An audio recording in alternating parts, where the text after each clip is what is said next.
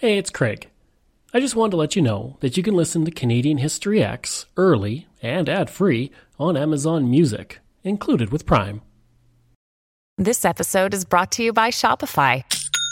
Forget the frustration of picking commerce platforms when you switch your business to Shopify, the global commerce platform that supercharges your selling wherever you sell. With Shopify, you'll harness the same intuitive features, trusted apps, and powerful analytics used by the world's leading brands. Sign up today for your $1 per month trial period at shopify.com slash tech, all lowercase. That's shopify.com slash tech.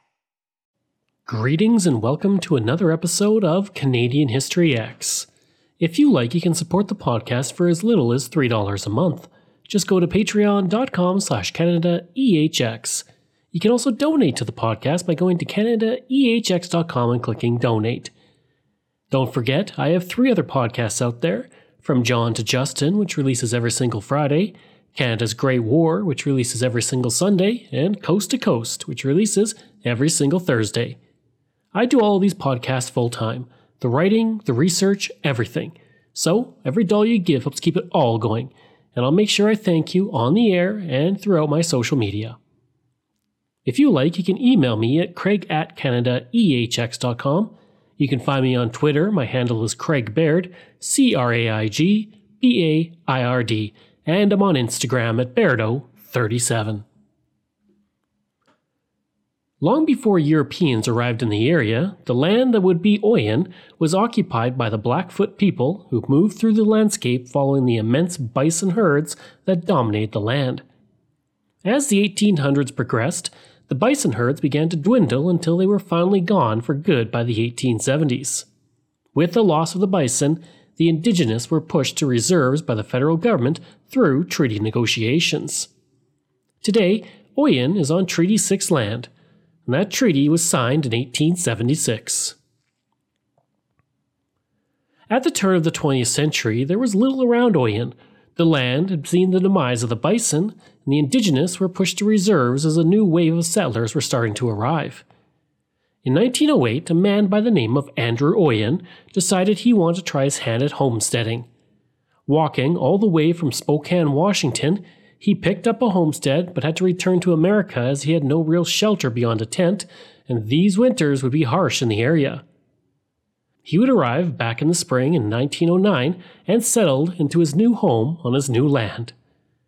In 1911, a man named Billy Bishop, and no, not the famous person of that name, established a stopping place for travelers.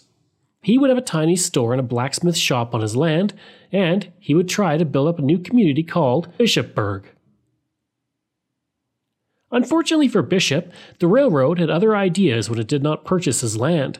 Instead, the Canadian Northern Railway chose to purchase land from Andrew Oyen for the new town site. By the fall of 1912, the railway would arrive in Oyen, and on January 17, 1913, Oyen became a village. The name of Bishopburg never really took off, and instead Oyen was chosen to honor the man whose land became a town site. It did not take long for the community to begin to grow, and by 1915 there were 225 people living in Oyen, which had several businesses and three grain elevators along the rail line. One man to arrive in the district slightly before Oyen was Western Ostrander, he not only would see the town spring up and the area grow with settlers, but he would also live to within one year of man landing on the moon.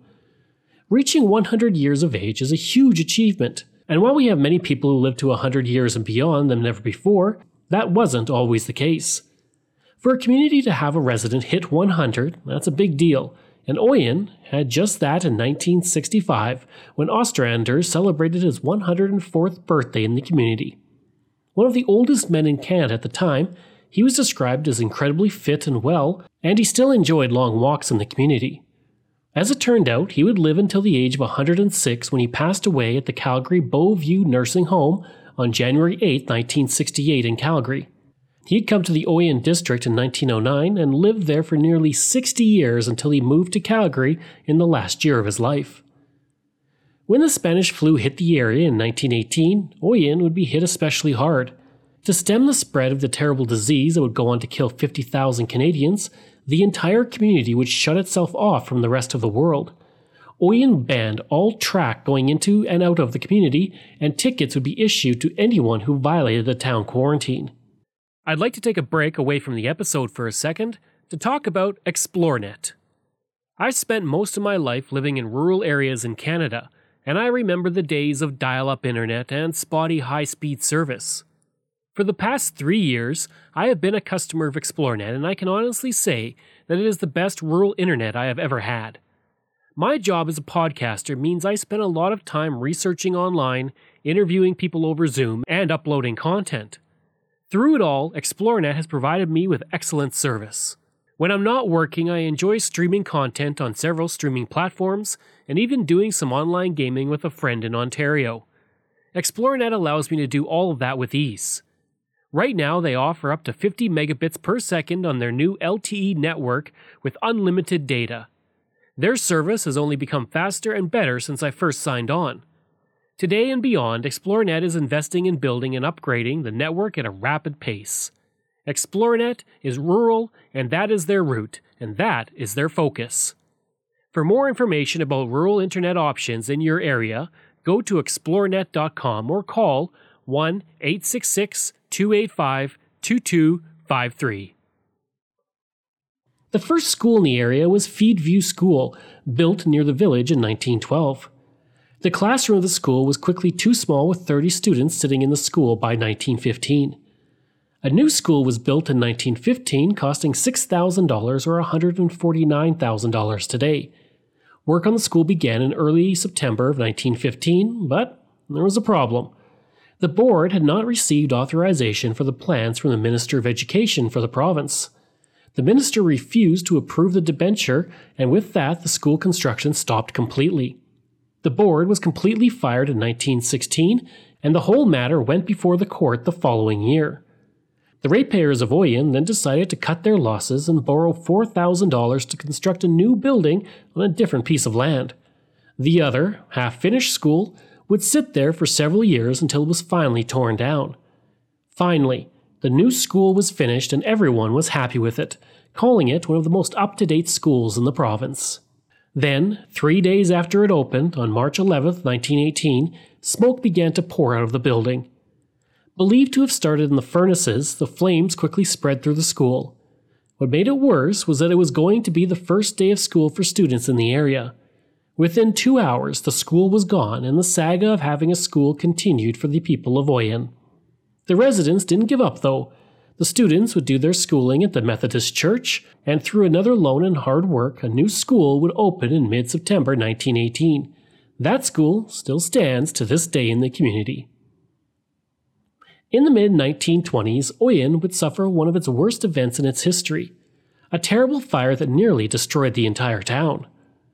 It was on January 22, 1927, when a fire started between 8 a.m. and 9 a.m. that day, wiping out nearly the entire business district of the community.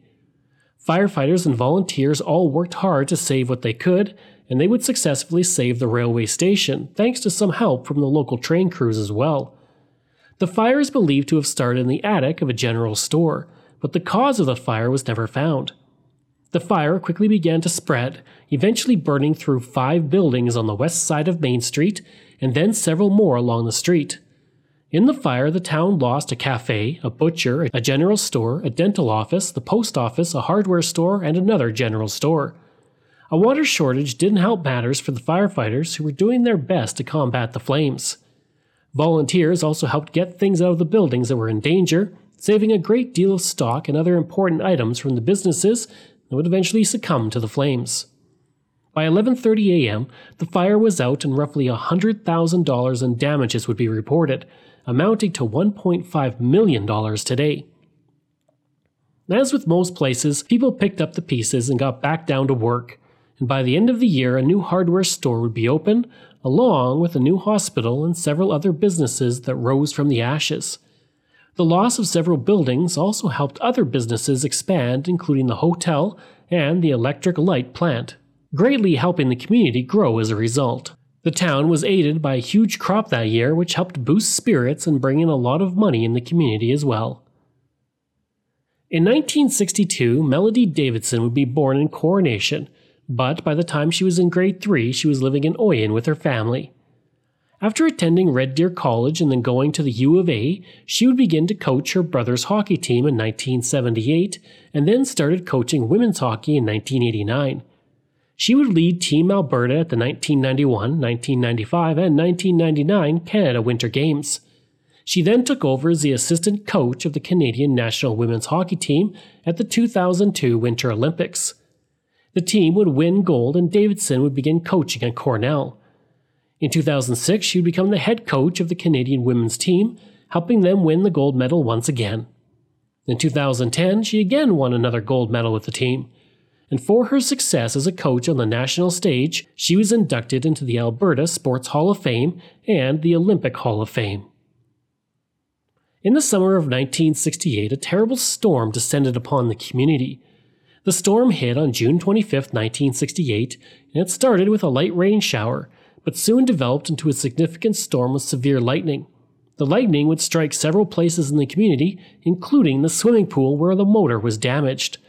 The damage was so severe on the pool that it had to be closed for some time as a result. In August of 2013, the community celebrated its 100th anniversary with the unveiling of a beautiful centennial clock. The Legacy Project was created to serve as a reminder of the history of the community and the pioneers who helped make the community what it is today. The clock is actually quite tall and has become a landmark for the community in a very short amount of time.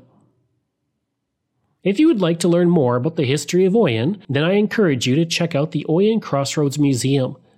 The museum consists of nine buildings that all have specific themes to highlight the history of the area through the artifacts housed inside. It even has an escape room to try out. At the museum, you will find the old West Side School, a 1917 farmhouse that was built near Sibbald, Alberta, the Ukrainian Catholic Church built in 1914, Benton Hall, that was once a one room schoolhouse during the early 1900s, a 1935 blacksmith shop, a cooking car from the railroad in the 1920s, and a machinery shed that features a Model T Ford and 1928 Hart Parr and more. I hope you enjoyed that episode and my look at Oyen, Alberta. If you did, please leave a rating and review. If you like, you can email me at craig at canadaehx.com. You can find me on Twitter. My handle is Craig Baird, C R A I G B A I R D, and I'm on Instagram at Bairdo37. Again, if you like, you can support the podcast through Patreon. Just go to patreon.com slash CanadaEHX. You can support the podcast for as little as $3 a month. You can also donate to the podcast by going to CanadaEHX.com and clicking Donate. And I'd like to say thank you to all of my wonderful patrons, and if I mispronounce any names, I do apologize. Matthew Gartho, Lionel Romaine, Dr. Bob Turner, one anonymous person who I really appreciate, Randy Hayden, Doug Campbell, Reg W., Deborah Carlson, Francis Helbling, Nick Zinri, Shannon Marshall, Clinton Martinez, Dimitri Shove, Aaron O'Hara Myers, Robert Dunseith, Todd Casey, Catherine Roy, Luke Guess, JP Bear, Jason Hall, and Iris Gray. Thanks. We'll see you again next time.